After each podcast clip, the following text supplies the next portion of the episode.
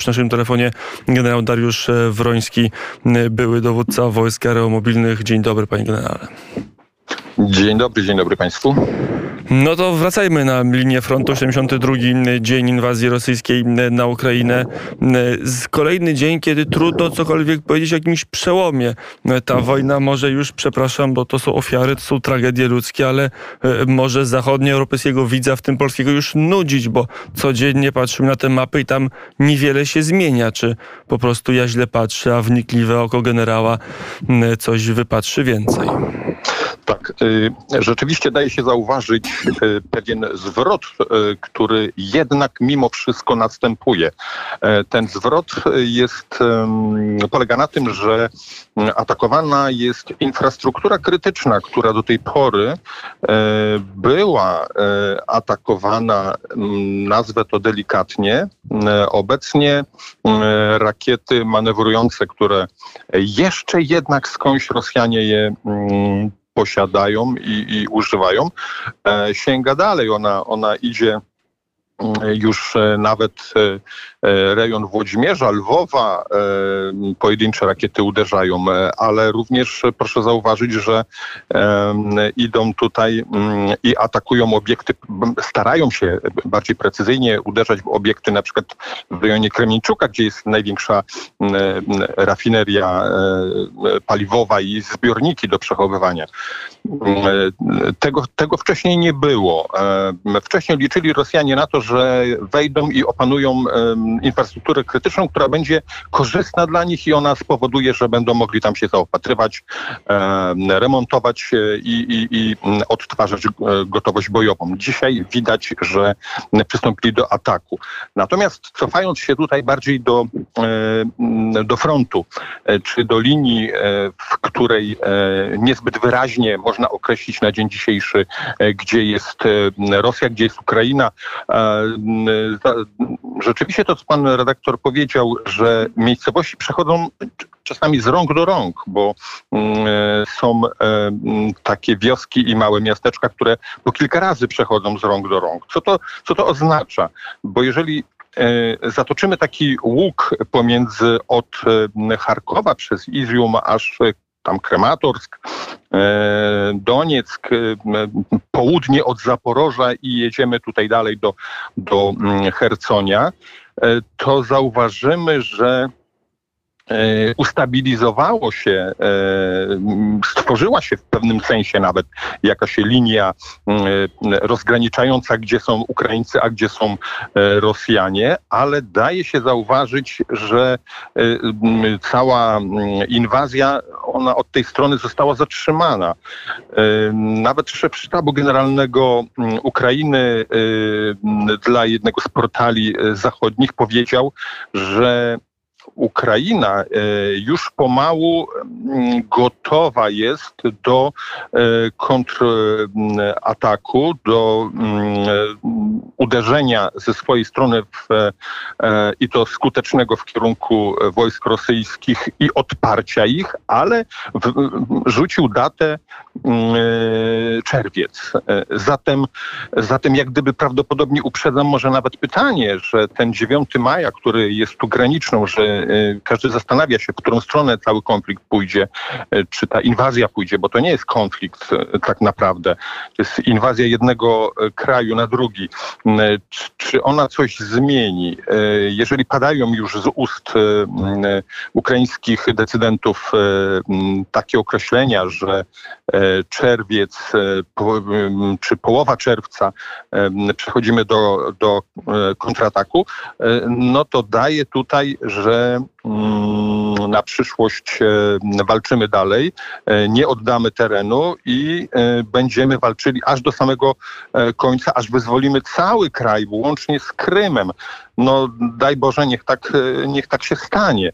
No na dzień dzisiejszy jest dramat, bo giną ludzie i, i mm, wszystko, co się przeciąga, mm, jak gdyby w pewnym sensie stabilizuje, może niekoniecznie dobre słowo, ale e, nudzi opinię publiczną zachodnią e, i stąd może to, co pan redaktor powiedział, że mm, jesteśmy zmęczeni już e, tym epatowaniem konfliktu.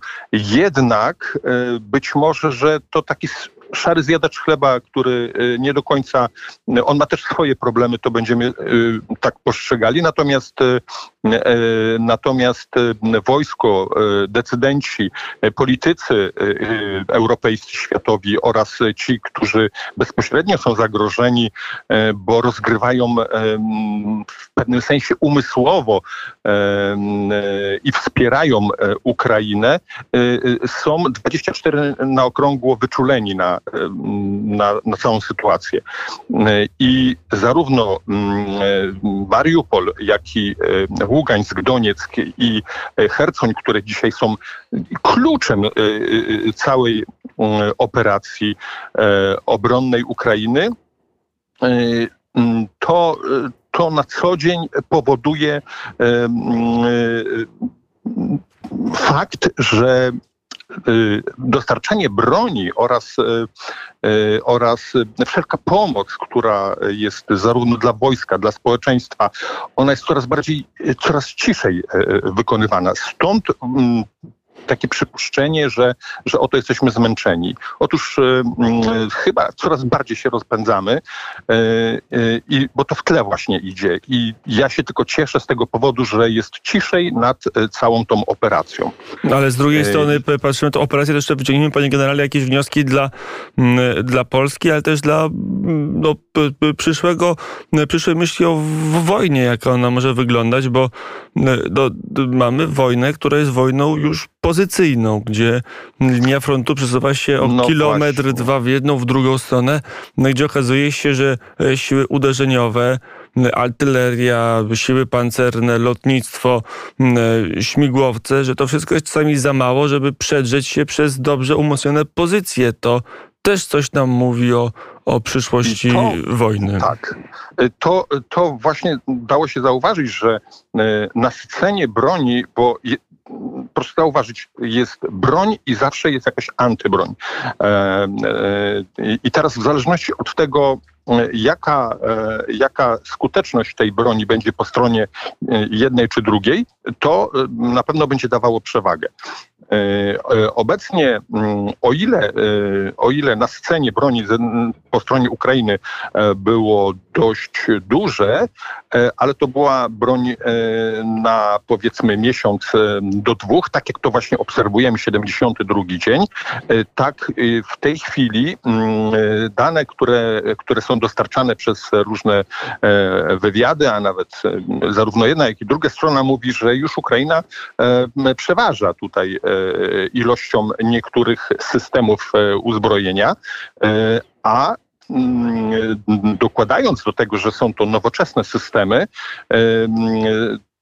daje szansę, że oto nadchodzi dzień, w którym rzeczywiście przewagę uchwyci Ukraina i uda im się nie tylko zatrzymać i bardziej, jeszcze bardziej skutecznie, ale odeprzeć wręcz przeciwnika, bo Polska jako kraj frontowy, my również bierzemy przykład z, z, tego, co tam się dzieje, obserwujemy.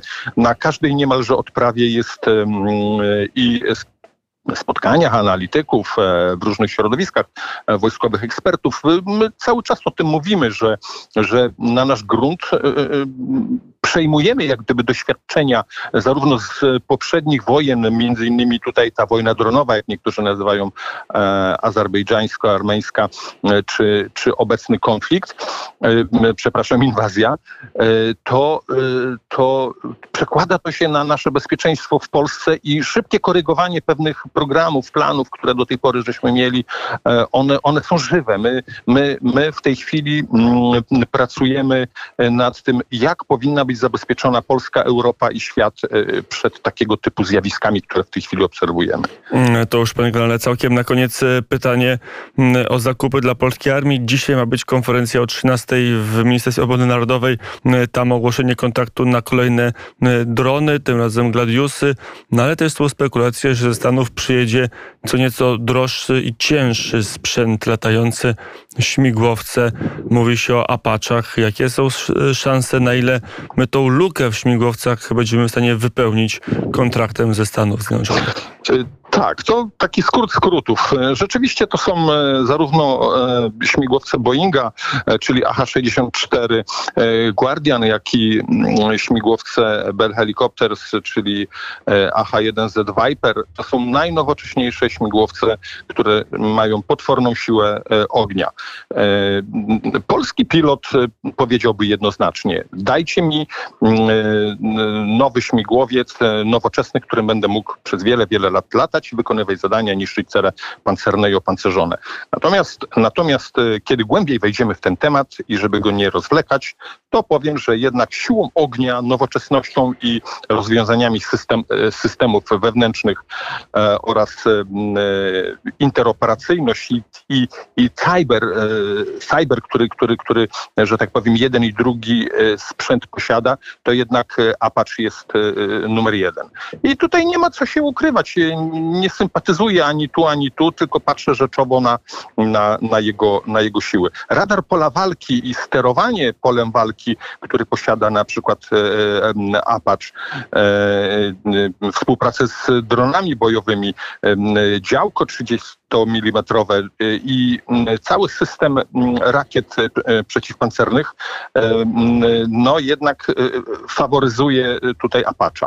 M, Jeżeli To- to- weźmiemy pod uwagę tak. To mamy opinię, panie generale, fachowca. by Do tego tematu będziemy wracać, bo jak na razie są plotki, przesłuchy. Jak będzie konkret, to wtedy będzie czas na długą rozmowę o śmigłowcach uderzeniowych dla e, polskiej armii, bo o Dokładnie. tym rozmawiamy.